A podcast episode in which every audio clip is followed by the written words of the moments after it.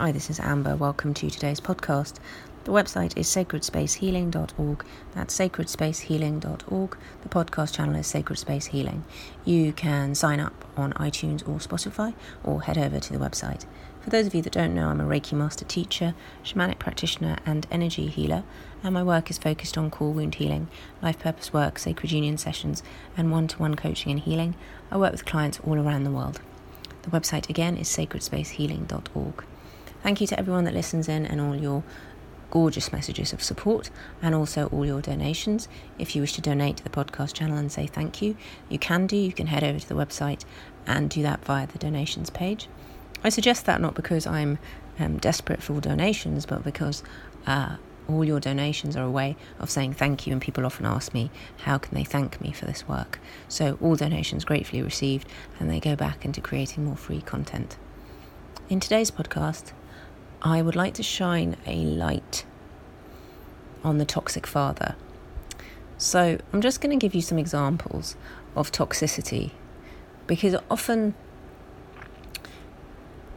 clients will come with a wound and it will take some talking on their part, so not me redirecting anything, for them to realize that what they initially had programmed themselves to believe was a healthy, loving relationship actually wasn't. And that there was toxicity in it that impacted them for most of their life. So the toxic father isn't just, you know, the father that abuses or beats or is a drug addict or an alcoholic or a gambler or has addictions. The toxic father is all of those things, right? Who sexually abuses, physically abuses, mentally abuses, who crosses your boundaries, who bullies, who threatens, who withholds money. Um,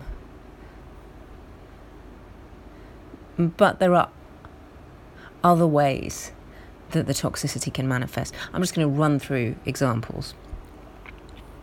So, um, they sexually abuse, they physically abuse, uh, they create an atmosphere of fear, they control, they bully, through language or physically.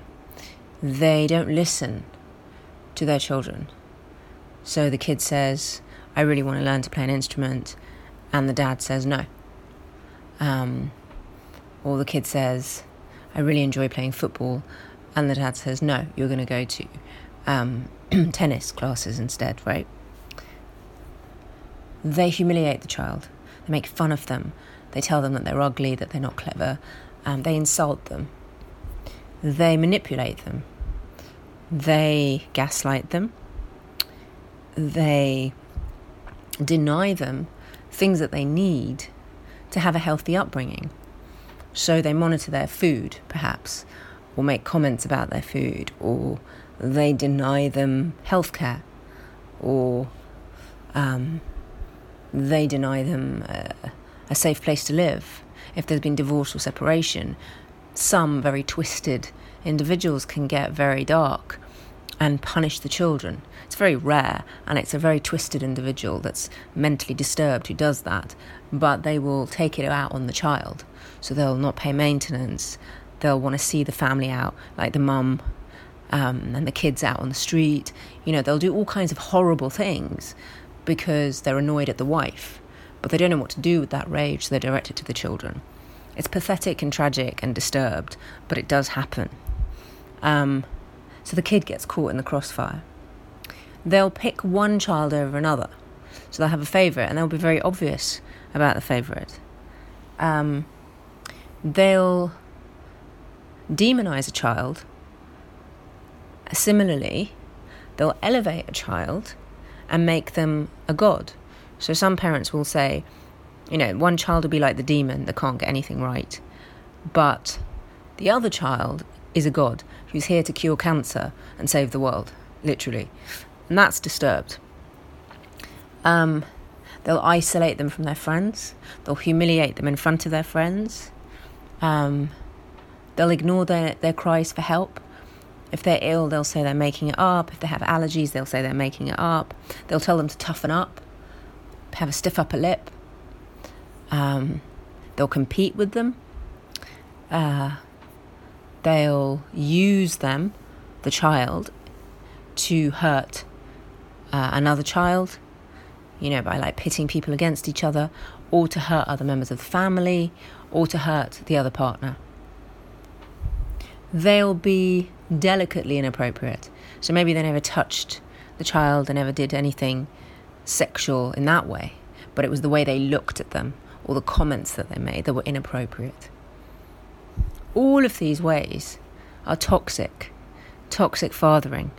Can't even be called fathering because it's not, but it's the toxic parent, the toxic father. And if this has been your experience, the most important thing to remember is you did nothing wrong and you didn't cause it. The damage is with the individual who's behaving like this. They're damaged, not you.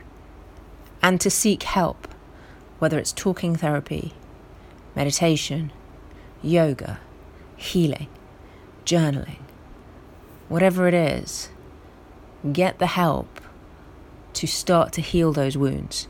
Because the wounds of the toxic father affect the base chakra, our place in the world, stability, finances, abundance, safety, and security. So it's really important that this stuff is looked at and that it's addressed, and that any feelings of shame, guilt, anger, resentment, sadness, grief are honoured and and sat with, you know, and acknowledged.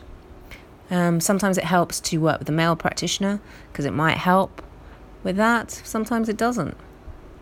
But it certainly is important to work with a practitioner who understands that toxicity in parenting isn't just about the biggies, but it happens in many subtle ways.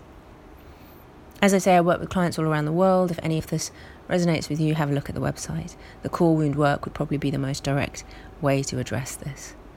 The website is sacredspacehealing.org. Wherever you are on your journey, I wish you much joy, love, peace, and abundance. Until the next time.